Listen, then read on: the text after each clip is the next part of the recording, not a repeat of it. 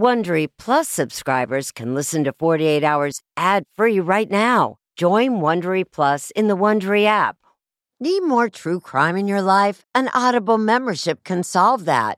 Audible is the ultimate destination for thrilling audio entertainment. As an Audible member, you can choose one title a month to keep from the entire catalog. Don't miss The Serial Killer's Apprentice by Katherine Ramsland and Tracy Ullman. It follows the true story of how Houston's deadliest murder turned a kid into a killer in training. New members can try Audible free for 30 days. Visit audible.com slash 48 hours or text 48 hours to 500 500. That's audible.com slash 48 hours or text 48 hours to 500 500 to try Audible free for 30 days. Audible.com slash 48 hours. This spring, if you'd rather spend time enjoying your lawn instead of trying to keep it alive, there's good news. TruGreen is the easiest and most affordable way to get a beautiful lawn. All you have to do is water and mow, and they'll do the rest weed control, fertilization, aeration, and even some things you might not even think of. They'll do all of it, while you can do literally anything else. With TruGreen, you can have your lawn looking as good as a putting green. That's not hyperbole. TruGreen is the official lawn care treatment provider of the PGA Tour. TruGreen offers a satisfaction guarantee, and they have a verified best price promise, which guarantees you the lowest price with no compromise on quality. You do you. Let TruGreen do your lawn care. Visit trugreen.com to get the best lawn at the best price with the best people guaranteed.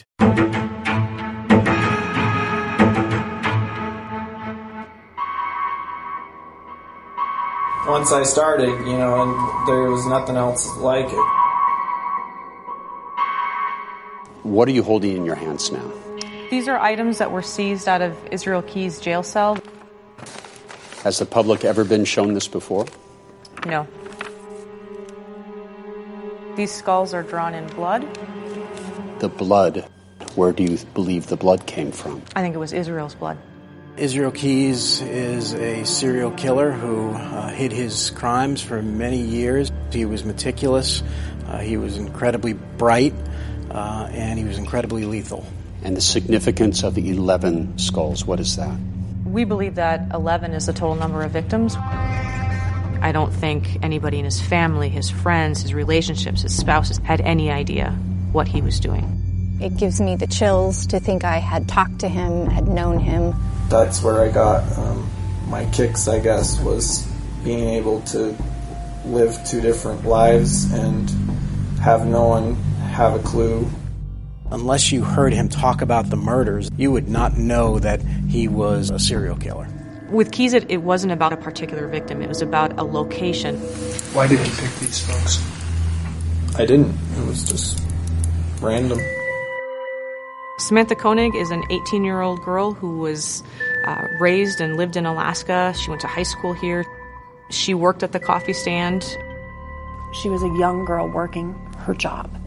I, I'm terrified of what she went through. But at this point, Samantha is just, she's making coffee. She has no idea her entire life is about to change in a horrible way. No. People never expect stuff to happen. He would wait until he had the victims under control, and then that's when I think the, the real monster came out. Specific way I wanted things done, very specific way I wanted things to happen, and, uh, and I have the whole thing planned out. I have everything I need to do it. He loved to travel. Every time I drive, I'd be looking for places, good places to do stuff. You'll see locations in Seattle, Gresham, Oregon, Port Angeles, Washington. He would rent cars, he would drive thousands of miles, he would take people from one state and he would bury them in other states. San Diego, Tijuana, Salt Lake City, Utah, Cleveland, Ohio, Edmond, Washington, Fort Wayne, Indiana. There are potential victims wherever Israel Keyes traveled. Do you believe that this weapon somewhere in the United States may have been used to kill someone? It's possible. I had big plans for that gun. We know that there are families out there whose loved ones um, died at the hands of Israel Keyes. Right now, we're just trying to find them thank you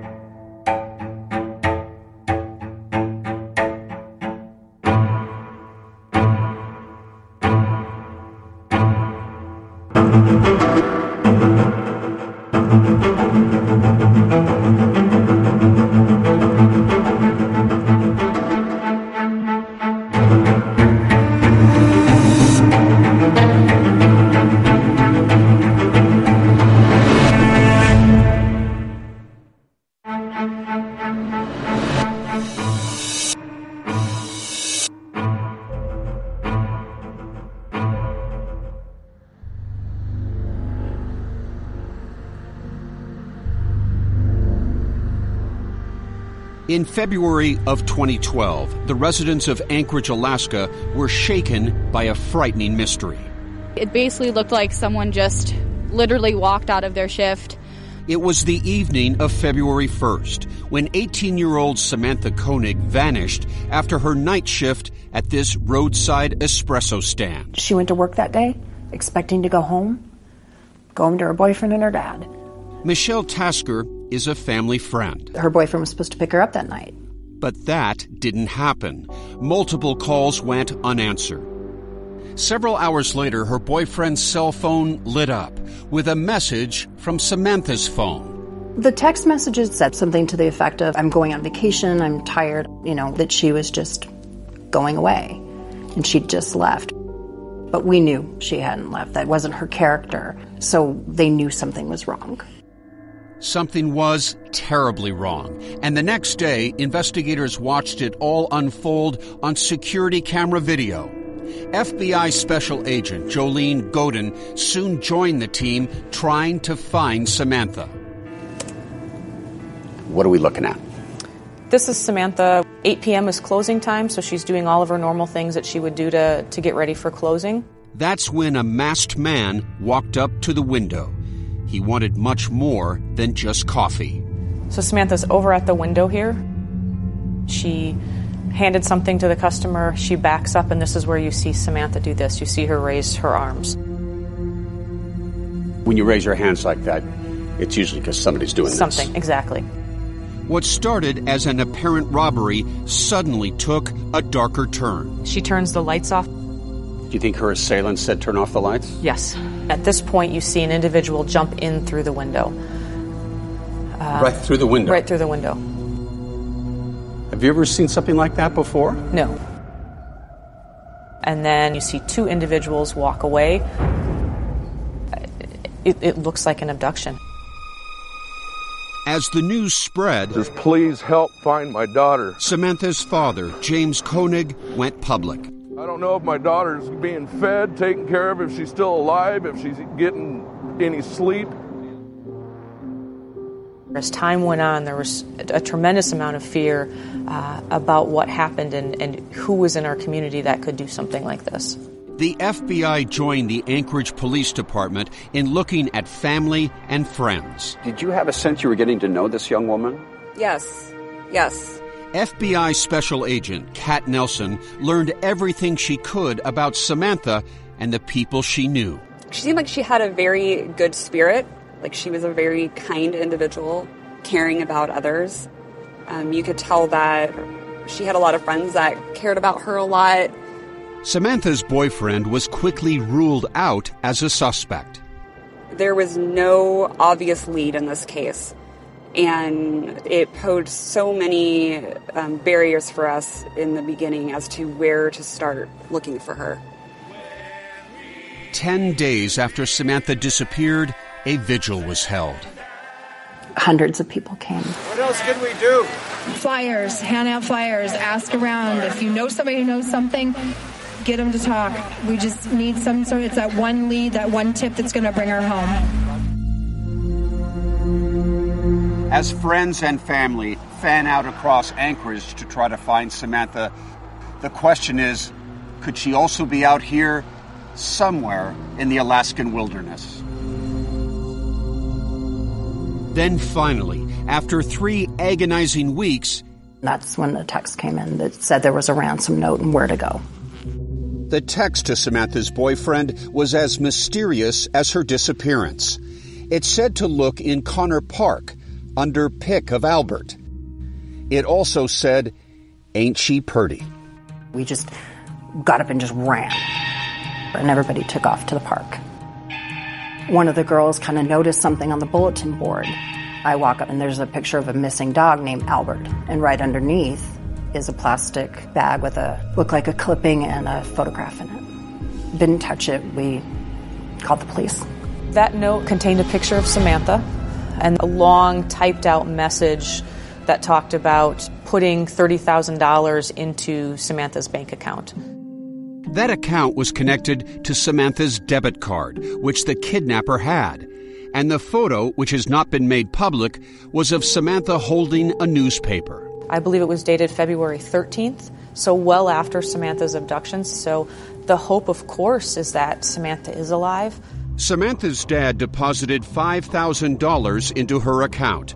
Several hours later, a man makes an ATM withdrawal using Samantha's card. He has a covering over his face, um, dark clothing, he has gloves on his hands, and so it's there's very little you can tell. Investigators rush to the ATM, but were too late, missing the suspect by minutes. One week later, another ATM withdrawal is made. This one is very different. This withdrawal occurs in Willcox, Arizona. Nearly 4,000 miles away. And then a short time later, we have one in Lordsburg, New Mexico, then Humble, Texas, and then Shepherd, Texas. He's heading east. He's heading east. We can see that he's moving across the I 10 corridor. But the suspect had made a crucial mistake. During the ATM withdrawal in Arizona, a white Ford Focus can be seen in the background. That information was pushed out to, to law enforcement across that entire corridor. Then, on March 13th, a state trooper notices a vehicle matching that description in a Texas hotel parking lot. And a short time later, a man comes out, he gets in the vehicle, um, and he starts to drive away. The trooper follows. And once that vehicle exceeds the speed limit, he has his probable cause to pull that vehicle over. And when he asks the driver for identification, he ultimately presents him with an identification card for Israel Keyes. And who the heck is Israel Keyes? Israel Keyes was not even on our radar. that trooper's instincts were spot on. A search of the car uncovers Samantha's ID, her debit card, her cell phone, and a gun, along with a disguise that matched the man in the ATM photos. At this point, we believe we have our guy. But now, the FBI wanted to know what had Israel Keyes done with Samantha Koenig? The race is on because we still don't have Samantha. We have him, but we don't have Samantha. So if Samantha is alive, then we really need to find her quickly.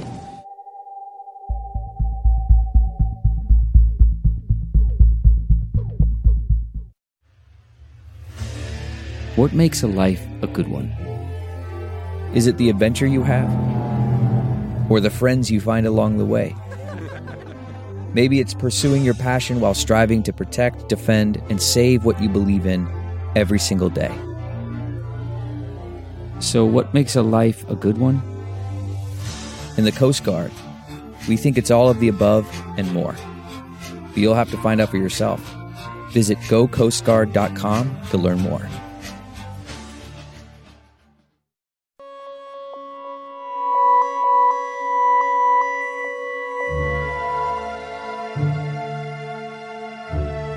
In March 2012, two weeks after Israel Keyes was arrested in Texas, he was extradited to Anchorage, Alaska.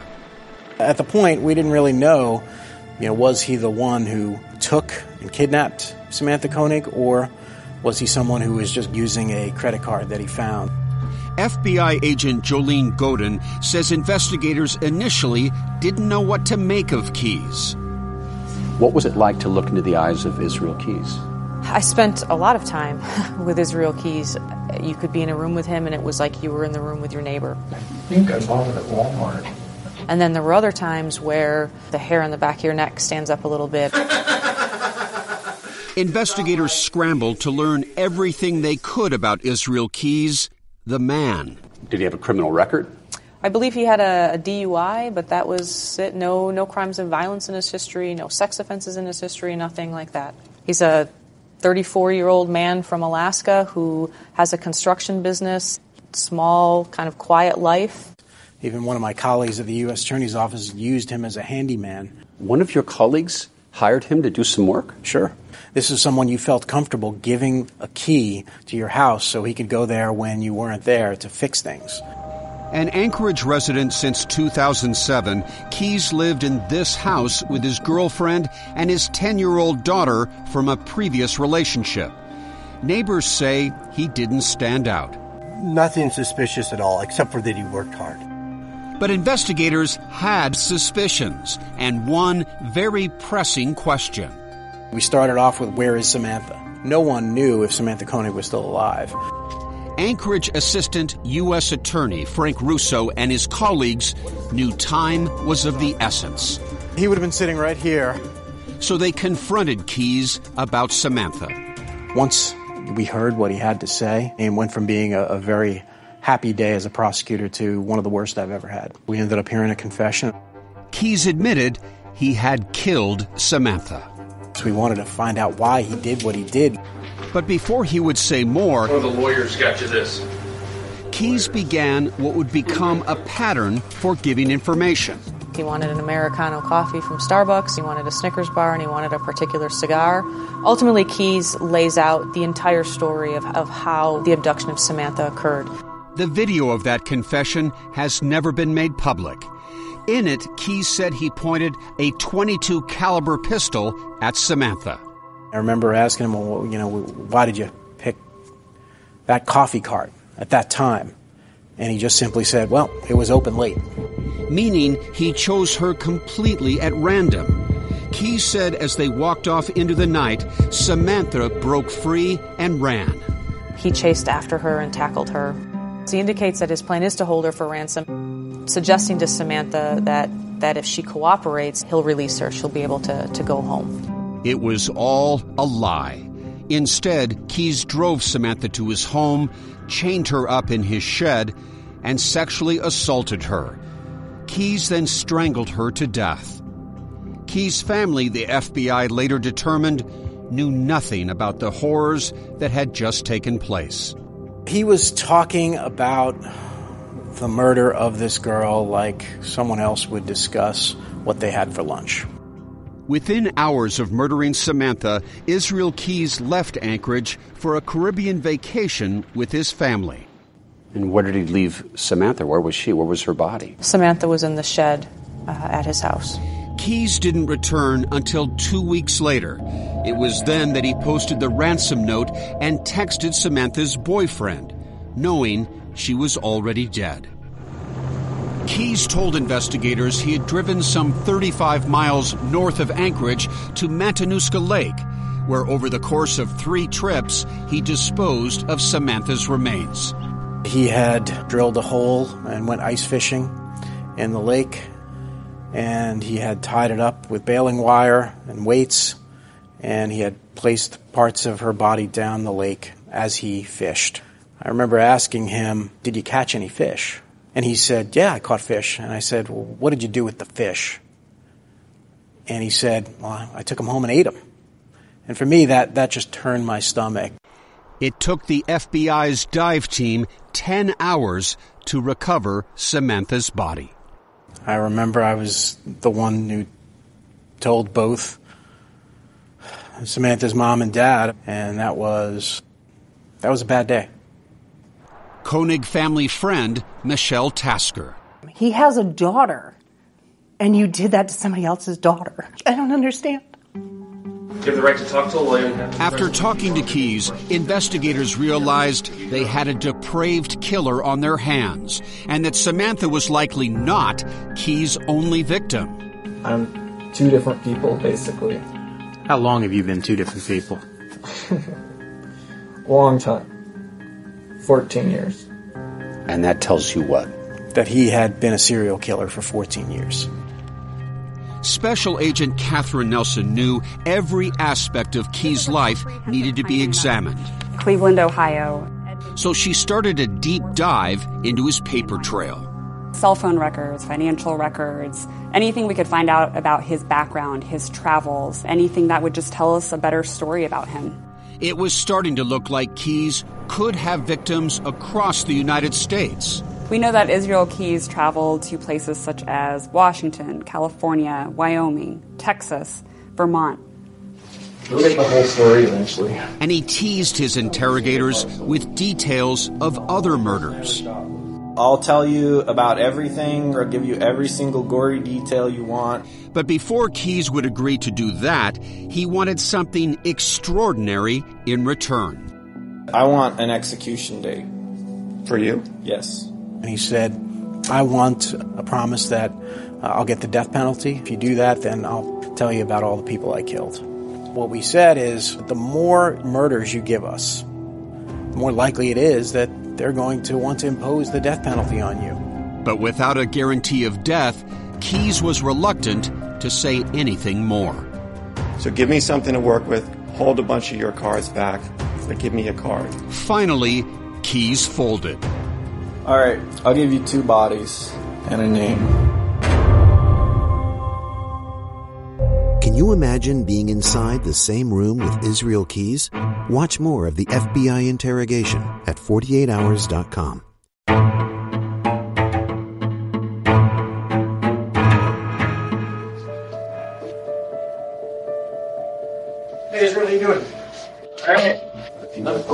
know, you know something to eat? No, I'm fine. Candy bar? They are odd moments to see. Swear off those candy bars? Yeah, it's, It's in the fridge. Tell you, I'm gonna eat it. Investigators casually bonding with their interview guest. Get him a cigar and let him. Since we got you over here. Awesome. Wow, cigar for nothing. In some ways, to the outsider, it looked like you guys were in a way befriending a serial killer. Yeah. Can you give me like an hour on the internet, maybe? sure. But there was method to this madness, says Assistant U.S. Attorney Frank Russo. It was just the act that we had to put on when we went in that room. It was just trying to kind of do anything we could to get information. Israel Keyes voluntarily granted two dozen interviews to various investigators Whatever, you know. in the seven months after his arrest. Is it true he could have walked out at any time? Sure. FBI Special Agent Jolene Goeden.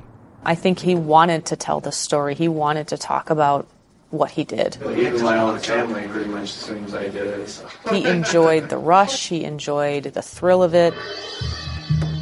That strategy paid off when Keyes gave up the names of two victims, a married couple more than 4,000 miles from Anchorage in Vermont.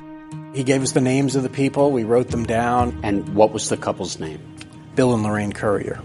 Do your intel guys immediately try to find out if there's a missing couple? Absolutely. What do you learn? Right away that Bill and Lorraine are missing. And have been missing for some time. Correct. Bill and Lorraine Currier are a couple that lived in Essex, Vermont. Nothing stands out really about them. They were just kind of living their life. The Curriers vanished on a night in June 2011, leaving their family bewildered. We love them both with all our hearts. We're devastated by their disappearance and in fear for their lives. After interviewing neighbors, police drew this sketch of a possible suspect. Police say this composite sketch of a man who may have been seen driving the couple's dark green Saturn sedan is a big break. But the case went cold for nearly a year until Keyes laid out the roadmap of what had happened. He flew into Chicago and he drove east. He intended on that trip to commit a homicide. He didn't know who it would be yet. On that trip, Keyes stayed at this hotel in Essex, Vermont. While there, he dug up a bucket similar to this one that he had buried a few years prior. So this is just the standard orange Home Depot bucket. For the first time, the FBI is showing 48 hours These are several boxes of 22 ammunition. the contents of what Keyes like to call a kill cache. So he would pre-position these caches, and then when the urge came upon him, if he happened to be in that state, he had his tools of destruction ready to go. Correct. Or he'd plan a trip to a particular state knowing he already had a cache there. He didn't know who he was going to kill, but he already knew that he had the items there that he needed. We have the silencer for the 22. We have a wood stock for a 22, a plastic stock for a 22, uh, a portion of a 22 rifle, and then we have the drum magazine. The 22. Had a number of 22 caliber bullets. That's correct. You ever seen anything like this in your career? No. The cache used in the Currier attack has never been found, but Keyes told the FBI where they could find this a weapon he had used in Vermont. This is a silencer that he's actually constructed himself.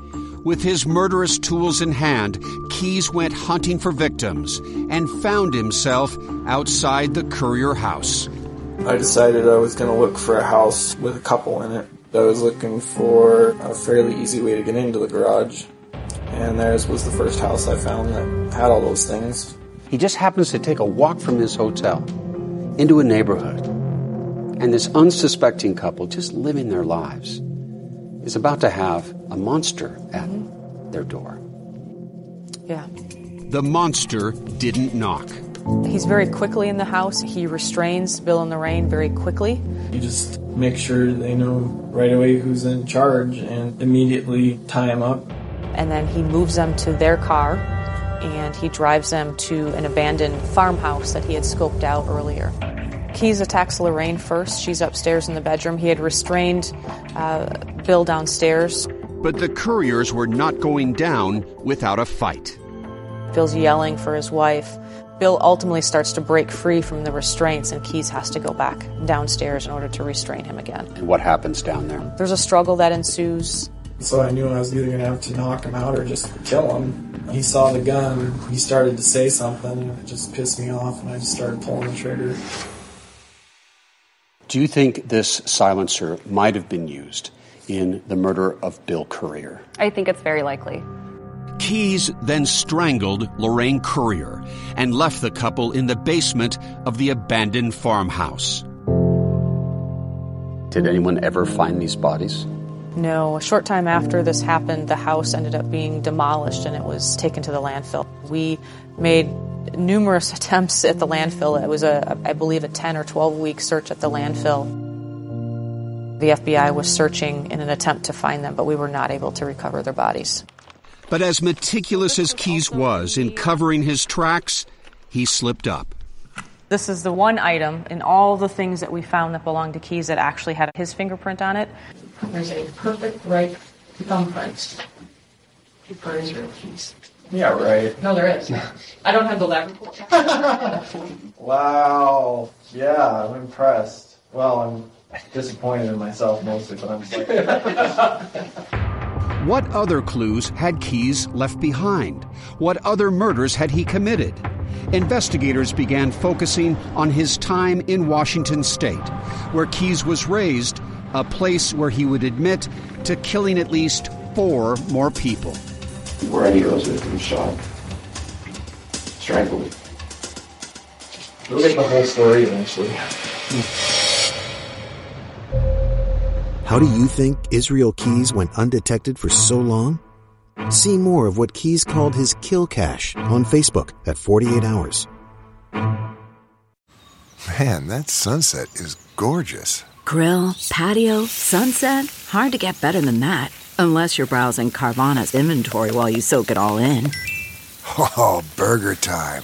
So sit back, get comfortable. Carvana's got thousands of cars under $20,000 just waiting for you. I could stay here forever. Carvana, where car buying meets comfort, meets convenience. Download the app or visit Carvana.com today.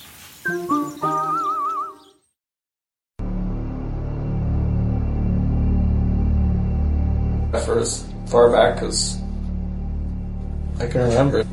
But, you know, that's where I get a lot of the ideas. Either fishing or out hunting. And see somebody in the woods. To understand Israel Keyes, you have to go deep into the vast, remote wilderness where he was raised, the place where he lived off and on for more than 20 years, Washington State. How many people in the state of Washington do you believe Israel Keyes killed? We believe he killed four victims total in Washington state. FBI Special Agents Ted Holla and Colleen Sanders first questioned Keyes in 2012.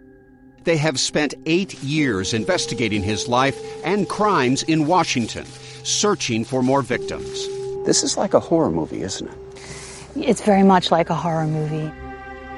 The opening scenes of Keyes' life took place in a secluded cabin outside the small town of Colville.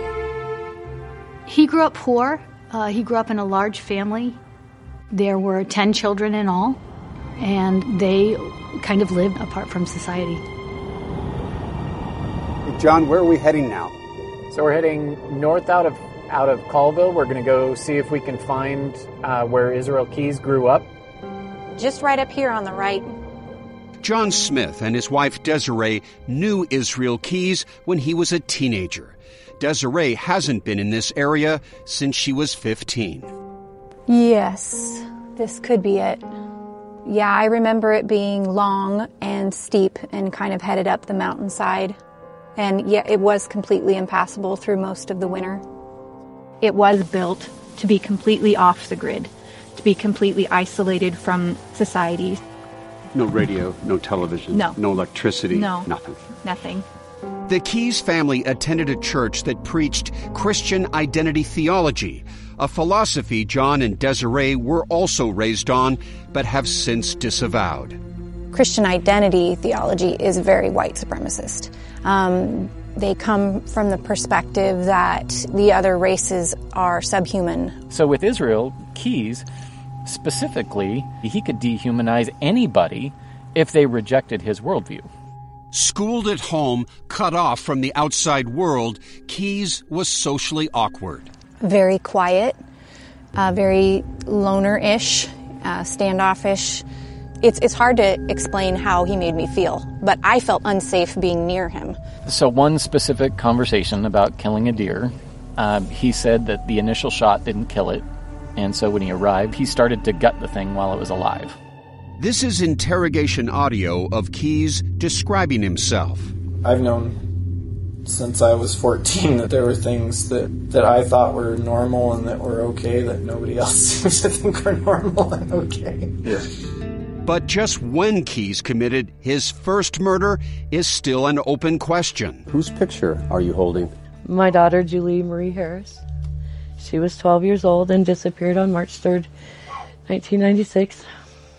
Sherry Odegaard says her daughter Julie, a Special Olympics athlete with prosthetic feet, vanished from Colville while waiting for a ride to church. Then I went up and down every street in this town and screamed her name.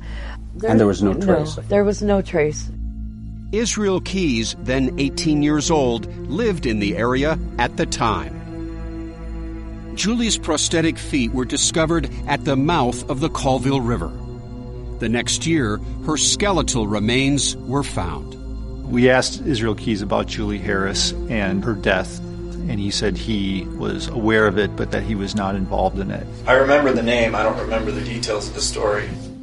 Keyes told investigators the birth of his daughter convinced him to never target children. Something kind of changed in the way I thought, and I didn't want to do anything that would mess with kids or whatever. But Keyes' daughter was born after Julie Harris was murdered. 48 Hours tracked down friends of Julie who have never spoken with law enforcement. One of those friends told us she remembers Keyes talking to Julie at this pool where she often swam. And that Julie ended up giving him her address and phone number. Have you heard this? No. I did not know that. Does that sound tantalizing as a possible clue? Like any other lead that we have, we would want to investigate it fully. We would certainly be, be interested in talking with her. People have wondered if your daughter was the very first victim of Israel Keyes. And I'm wondering that too. Despite the intrigue surrounding Julie Harris, Keyes claims his first attempted murder came in 1997 or 1998 when he abducted and sexually assaulted a young woman near Bend, Oregon. It was weird. I mean, she was scared, but also just talking. So it's like about random stuff. I don't know. It was weird. I, I was just convinced that I had screwed up that time in Oregon because, you know, I, I, I let her go. He indicated he never let another go after that. Sometime after that assault, Keyes joined the U.S. Army. Our investigation led us to believe that he was a model soldier and excelled in the Army. Keyes told investigators he waited until he completed a three year stint in the Army before he stalked his next victim. And you told us it wasn't long when you got out of the military that you killed somebody, and it was that sort of feeling that you needed to do something. It was hard to resist. And the face of Town. Neah Bay, at the farthest northwestern tip of Washington, is best known as home to the Makah tribe, legendary whale hunters. Keyes moved here after marrying a tribe member he met online. They started a family. He lived there, he rented the house out. Eric Johnson worked with Keyes at the Parks and Recreation Department. This is a shop here in the blue part. The blue part, that was his shop. That's where he worked. Yeah. There are reminders of Keyes' skilled carpentry all around town, including this structure. He was a great family guy, a smart guy, gifted carpenter, you know, well spoken. And Just, upstanding an member up, of the upstanding community. member of the community, yeah. I would do something and then I would go back like business as usual and go out with friends, go out to bars. You know, for all the years they've known me, they actually don't know me at all, really. About 60 miles southeast of Neah Bay is another spectacular location, one of the deepest lakes in the United States, which investigators suspect is also a watery grave. You guys know about Lake Crescent in Washington? He revealed to us that one of the Washington State victims was actually, uh, their body was sunk in this particular lake. I think that lake is five to 700 feet deep. Here's a picture of Israel Keyes' boat. Sometime in 2005 or 2006, Keyes had a body in this boat. Any idea who this person may be? Any idea how this person was killed? No. How long does a body last in a freshwater lake? In the last months of 2012, special agents Halla and Sanders were hopeful that Keyes would give them more information on who is at the bottom of this lake. But the killer had another plan. I can't be satisfied sitting in prison for all my life. I'd rather go out while I still have some sanity, good memories.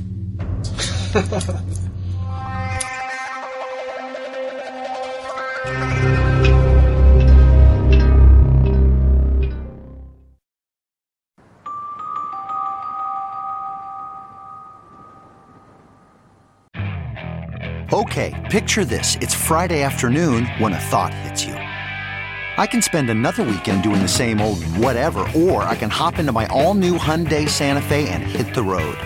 With available H track, all wheel drive, and three row seating, my whole family can head deep into the wild. Conquer the weekend in the all new Hyundai Santa Fe. Visit HyundaiUSA.com or call 562 for more details. Hyundai, there's joy in every journey. Really think I'm going to feel like when you need more information? After seven months of interrogations, seven months of teasing investigators with bits and pieces of his violent past, Israel Keyes decided to take one more life, his own. Serial killer Israel Keyes was found dead at the Anchorage Correctional Complex. We received a call early in the morning that on December 1st, 2012, Israel Keyes had committed suicide in his jail cell. He used a disposable razor to slit his wrist, and Keyes attempted to strangle himself with bedding. And what was your reaction to that? My reaction was a lot of these secrets are going to die with him now. For Samantha Koenig's loved ones, the news hit like a gut punch. He should have been executed. Now, he killed himself. That's great. It's not what we wanted. We wanted him to stand trial. We wanted him to answer for what he did. But the world's better off. He's gone. Inside Keyes' cell, jailers discovered a bizarre, blood soaked suicide note with passages like, Crush like a bug, you still die. We had hoped that that note was going to be clues and tips for us on, and that he was finally going to give us all of the information on the homicides. And it really wasn't. It was kind of a rant. But the end of Keyes was by no means the end of this case. A few months before his suicide, investigators found those macabre drawings. He drew a series of 11 skulls, and these were found underneath his bed in his jail cell. Drawn in Israel Keyes' own blood. You have 11 skulls. What does this mean? I think this is the entirety of, of his crimes. And it indicates that there are seven victims we don't have identified. Prior to his death, Keyes had pointed the FBI to another victim. There's one in New York. He refused to provide that victim's name, but investigators believe it happened when Keyes took a road trip through New York State in the spring of 2009. So they combed through missing persons reports and Keyes' computer. Is this the person buried in New York? No. Her name was on your computer. Which computer? Mine? When they confronted him with photos, one in particular rattled him. It was a photo of a woman named Deborah Feldman. Given the way he looked at it and he started shaking a little bit, um, I would say she is definitely one of his victims. Deborah Feldman is a, a woman who went missing from New Jersey. It was in 2009. Her body has never been recovered. We're relatively confident about Deborah Feldman. However, we do not have any forensic evidence to, to make that connection. According to the FBI, that would make Deborah Feldman Keyes' fourth known victim, along with Samantha Koenig and Bill and Lorraine Currier. Agents are now determined to identify the remaining seven, and there are clues that point to at least two other states. Tell me about Wyoming. What was there for him? The Green River in Wyoming is where Keyes had buried his cache near. Is there a sense that there may be a body somewhere near that river? We have a strong suspicion that Keyes may have a victim located in that area. In the late 2000s, Israel Keyes also spent time in California's wine country, including visiting the posh Sonoma town of Healdsburg in May of 2007. Keyes has often talked to investigators about using boats and also kayaks in the disposal of bodies. We know that he rented a single person kayak in Healdsburg near a campground during that time in 2007. But Keyes' road trips weren't limited to the U.S. In 2007, he drove along the Alcan Highway by himself for about a week of that year. The Alcan Highway goes uh, through Canada up to Alaska. Yes, correct. We know that Keyes traveled to Canada quite extensively and specifically said that he would go to Montreal. When he was asked about whether he'd killed anyone in Canada, what did he say? He said Canadians don't count. It's been seven and a half years since Israel Keyes killed himself. The FBI hopes investigators across the country will take a second look at suspicious deaths in their area. They're also hoping the public can help. If anyone has any information on Israel Keyes and his travels, or if they have a family member that they think may have been potentially a victim of Israel Keyes, that they come forward to the FBI with that information. That includes the Lake Crescent area of Washington state, where Keyes told investigators he had dumped a body. We absolutely want people to come forward who think they may have seen something connected to Israel Keyes, especially on this lake. And what about those kill caches buried throughout the country? If anyone out there comes across one of these, what should they do? First, for people not to not to touch too much and not to contaminate it too much, and definitely contact local law enforcement in their community who can then reach out to us. For the FBI, their focus is clear. For me, the important thing is Samantha and Bill and Lorraine and Deborah and all the victims that we don't have identified. That's what this case is about. And their commitment unwavering. Do you have an optimistic streak that says we can find answers to the other seven cases? I do. I absolutely do. And it won't be easy by any means. And it may take a long time, but I'll never give up trying.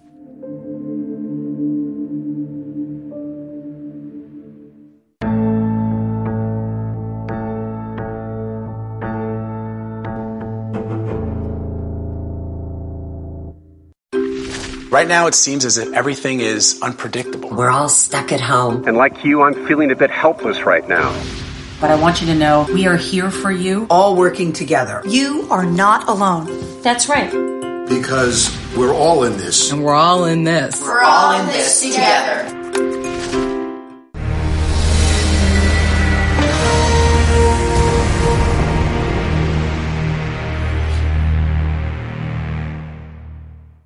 Audible is the destination for thrilling audio entertainment. Allow your imagination to be piqued by stories that are brought to life through captivating sound design, eerie soundscapes, and dynamic performances. As an Audible member, you'll be able to keep your heart rate up month after month because you can choose one title a month to keep from the entire catalog, including the latest bestsellers and new releases. If you're in the mood for a shocking psychological thriller, check out None of This Is True by Lisa Jewell. Embrace brand new exclusive thrillers from best-selling authors who are guaranteed to keep you gripped. New members can try Audible free for 30 days. Visit audible.com slash thrill or text thrill to 500 500. That's audible.com slash thrill or text thrill to 500 500.